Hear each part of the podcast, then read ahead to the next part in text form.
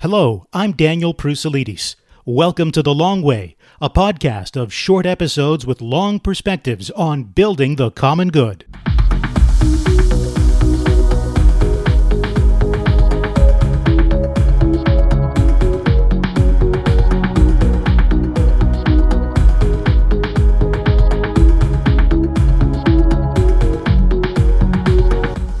Welcome to season two of The Long Way, this being our first episode of this season. I am just thrilled to be back.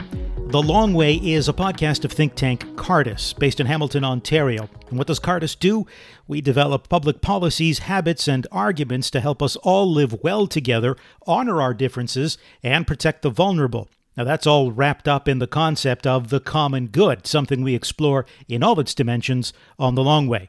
Now, just before I introduce our featured guest, let me also note that if you've got some thoughts or reactions to share on this or any other episode of The Long Way, don't be shy to write to us at media at cardus.ca. Cardus, C A R D U S. Well, have you ever considered what religion is worth to society? There are many ways to answer that question, but one is to look at the economic value of religion. Cardus has just published a fascinating new report called The Hidden Economy How Faith Helps Fuel Canada's GDP. So I'd like to welcome to the long way a co author of that study, Dr. Brian Grim. He is the founder and president of the Religious Freedom and Business Foundation, and he's a leading expert on the socioeconomic impacts of restrictions on religious freedom. Dr. Grim, it's great to have you on the long way. Great to be with you, Daniel. So let's start by unpacking the findings uh, a little bit from this newly published report, um, which we've we've called "The Hidden Economy: How Faith Helps Fuel Canada's GDP." There is a the mid-range estimate in the report of uh, $67.5 billion annual contribution from religion generally, religious activity, religious uh, organizations, religious uh, people, to uh, Canadian society, to, to, to, Canada's economy. Can you unpack that $67.5 billion figure? What, what goes into producing that?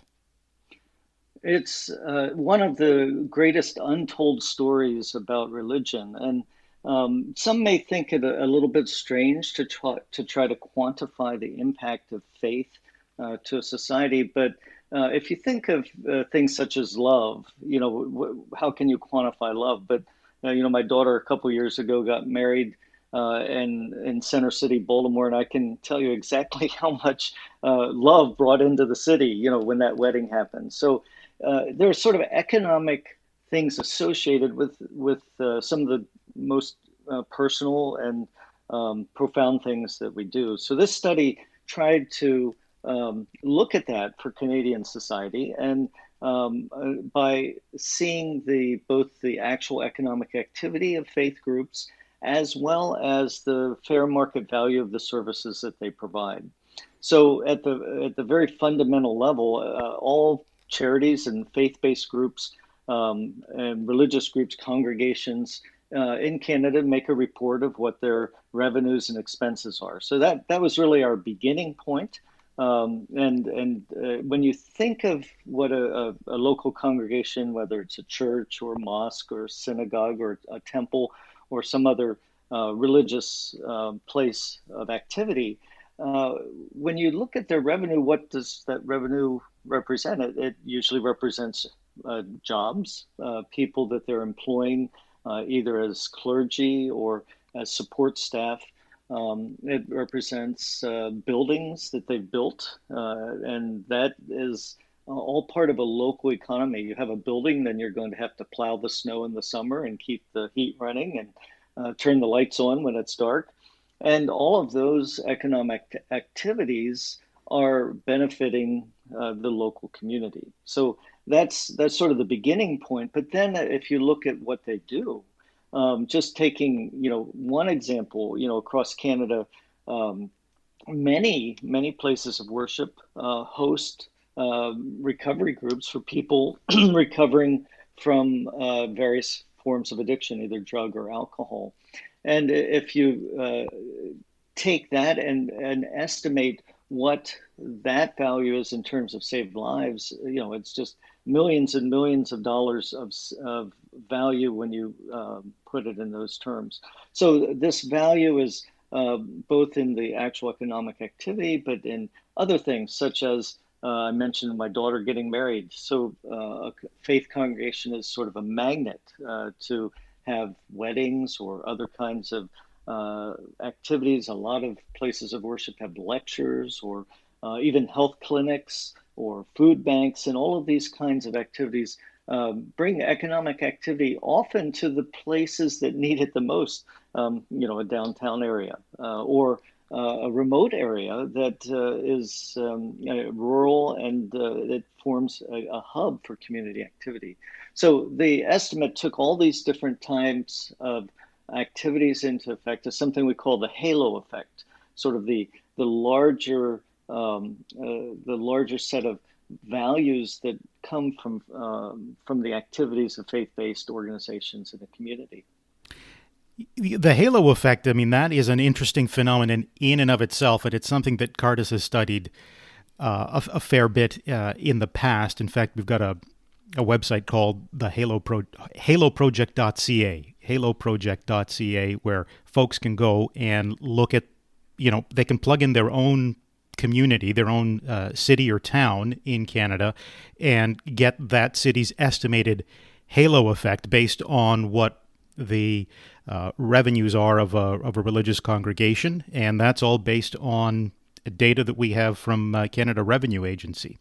Uh, but but the, but the halo effect basically measures, as I've understood it, the the I guess the multiplier effect of a religious congregation's budget, and that budget doesn't just affect that congregation; it affects the wider community. With all of the examples that you've given, uh, everywhere from promoting health and well-being, uh, decreasing drug and alcohol abuse, or or divorce or domestic violence, all those sorts of things, providing daycare services, uh, day camps um, yeah, there's the magnet effect from from weddings, funerals, those those other events, but you know, supporting immigrants and refugees, uh, uh, food banks, housing support, uh, even recreational possibilities.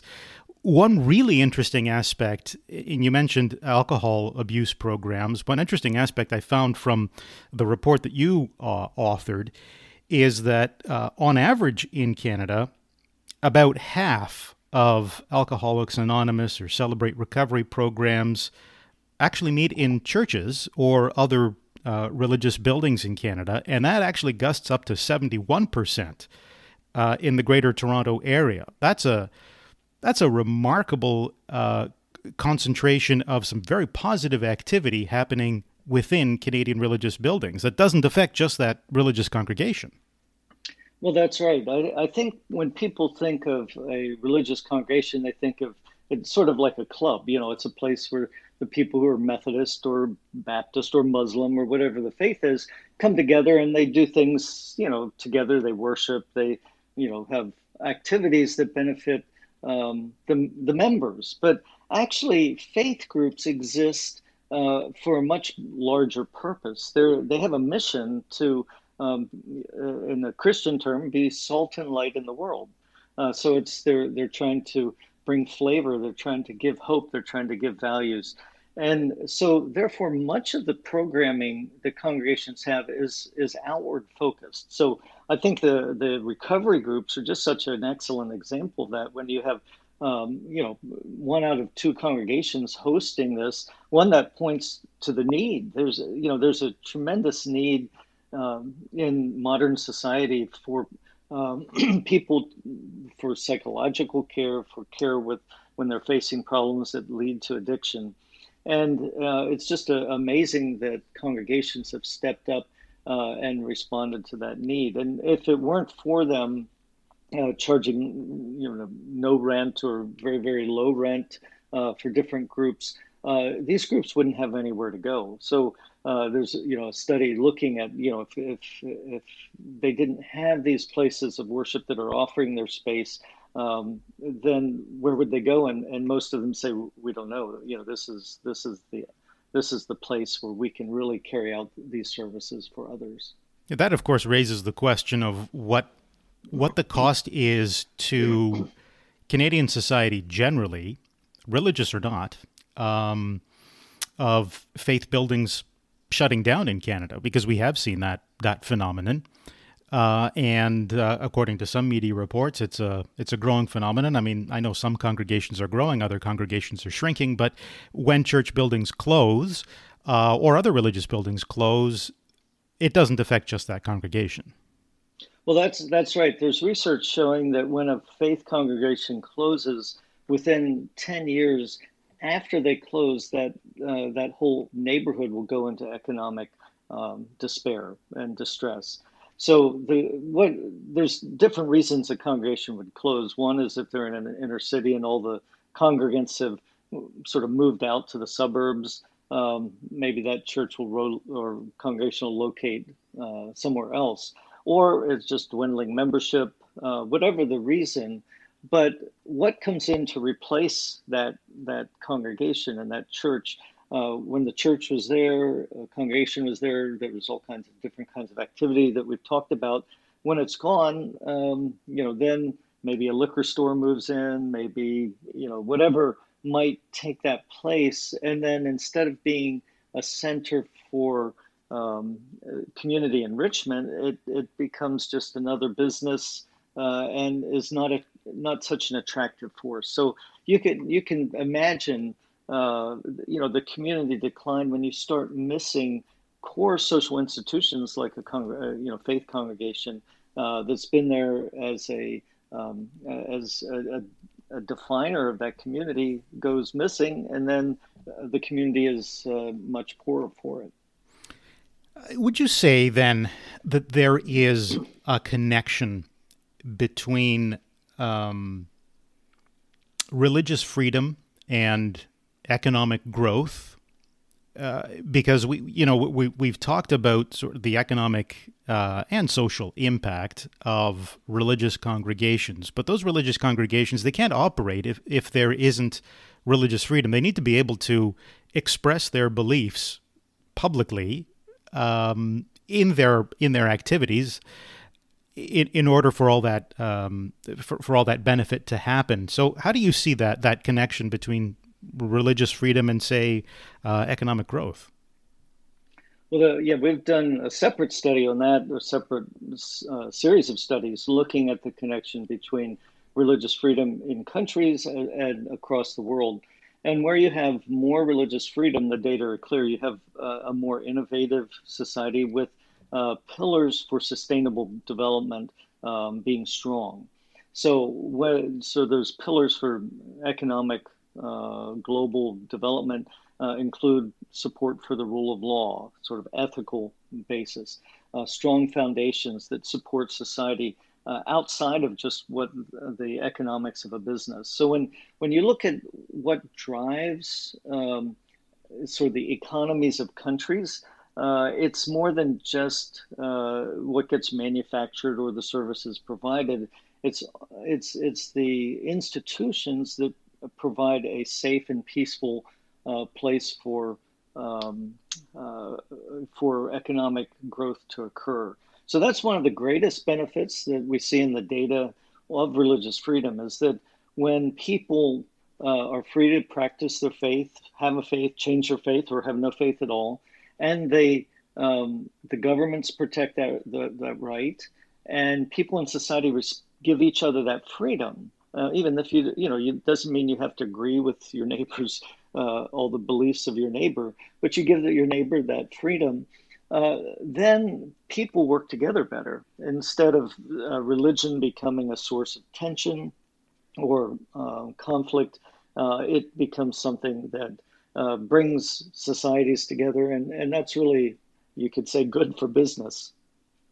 You know, in in recent years, we've seen courts and governments in Canada take, I think, what some people would call a dismissive attitude toward uh, people of, of all faiths.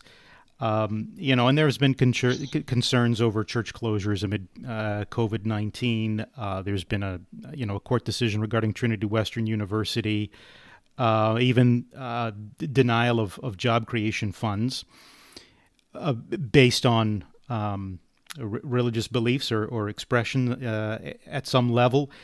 Uh, and some some Canadian faithful sense an active disregard for religious freedom. So, what language would they use, uh, or or what actions would they take to get authorities to recognize the asset that religious freedom is?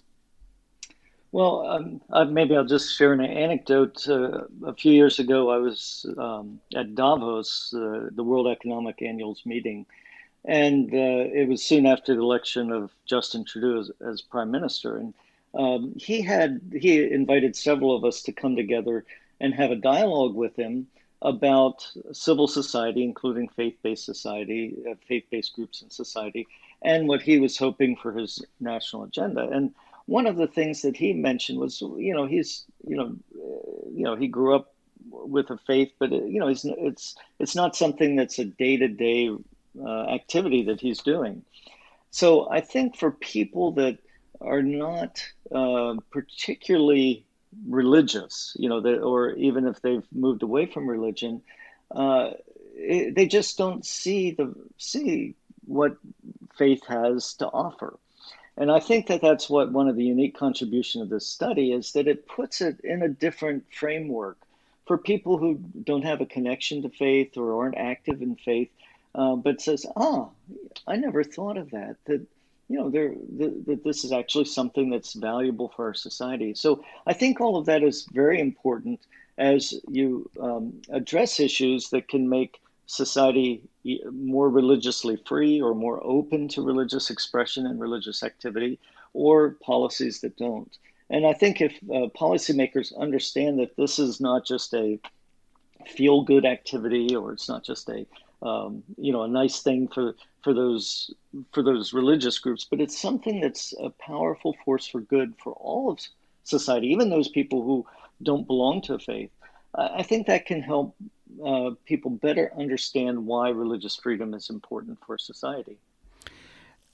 I think one of the other aspects is religious freedom, um, as, as, actually you've you've written that religious freedom correlates to uh, the presence of other uh, fundamental freedoms, like you know freedom of the press, for example. Um, how does that add up, though, when when people of faith uh, or faith itself is seen kind of as an as an outlier, or at least in Canadian society, less relevant than it used to be?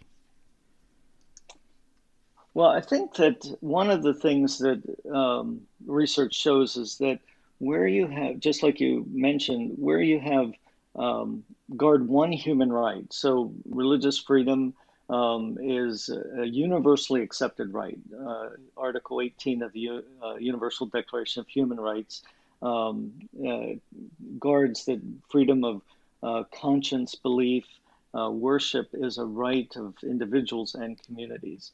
Um, so, what we find is when you guard that right, other rights that people care about, like women's uh, rights, or racial um, racial equality, racial justice, uh, even LGBTQ rights. All of these kinds of other uh, concerns for different uh, uh groups of people rise together. So a, a, a, study that many found surprising that we did found that where you uh, have more religious freedom, you have more um, acceptance of LGBT people and where you have less religious freedom, you have less acceptance. Uh, so that some so some of the objections people have to religion and uh, guarding religious freedom, they they throw up that well, if we guard that, then it's going to hurt the, these other people, uh, or it's going to um, discriminate discriminate against people who aren't religious. But actually, the opposite is, is the effect that when you guard um, human rights for one group of people, uh, that coincides with uh, sort of rising human rights standards uh, for all classes of people. Absolutely fascinating. We could go on for, for hours and hours, but we'll have to end it there. Uh, Dr. Brian Grim, thank you very much. Thank you. Well, this brings us to the end of this episode of The Long Way, the first of season two. And just before we go, let's connect with producer Rachel Fedema, used to be DeBrun, till a wedding happened this summer. So, congratulations. Thank you. No wedding like a pandemic wedding. yeah, well, nice to hear from uh, Brian Grim that your wedding had an economic benefit, pandemic or not. Yeah, I'm glad to hear that too. Just it's for the better good. it's for the greater good, for the common good. Uh, you know, uh, if someone wanted to know more about the hidden economy, where would they go? They can go right over to our website, cardus.ca. We'll be uh, highlighting it in the next weeks, but if you ever just go to our research tab, it's right in there. Excellent. And also, anyone who wants to learn a little bit more about uh, the halo effect, uh, I would visit haloproject.ca uh, for that aspect of our research. In fact, we've just redone that website, haloproject.ca, well worth visiting. Uh, you can expect, by the way, the next episode of The Long Way in uh, about two weeks, Rachel. Yeah, can count on it. Okay. And uh, you know what? It, why leave it to chance uh, to, to remember to get that next episode? So subscribe or follow or like The Long Way wherever you're getting this podcast so that you won't miss it. Thanks for listening. Uh, for Rachel Fedema and the entire Cardus team, I'm Daniel you.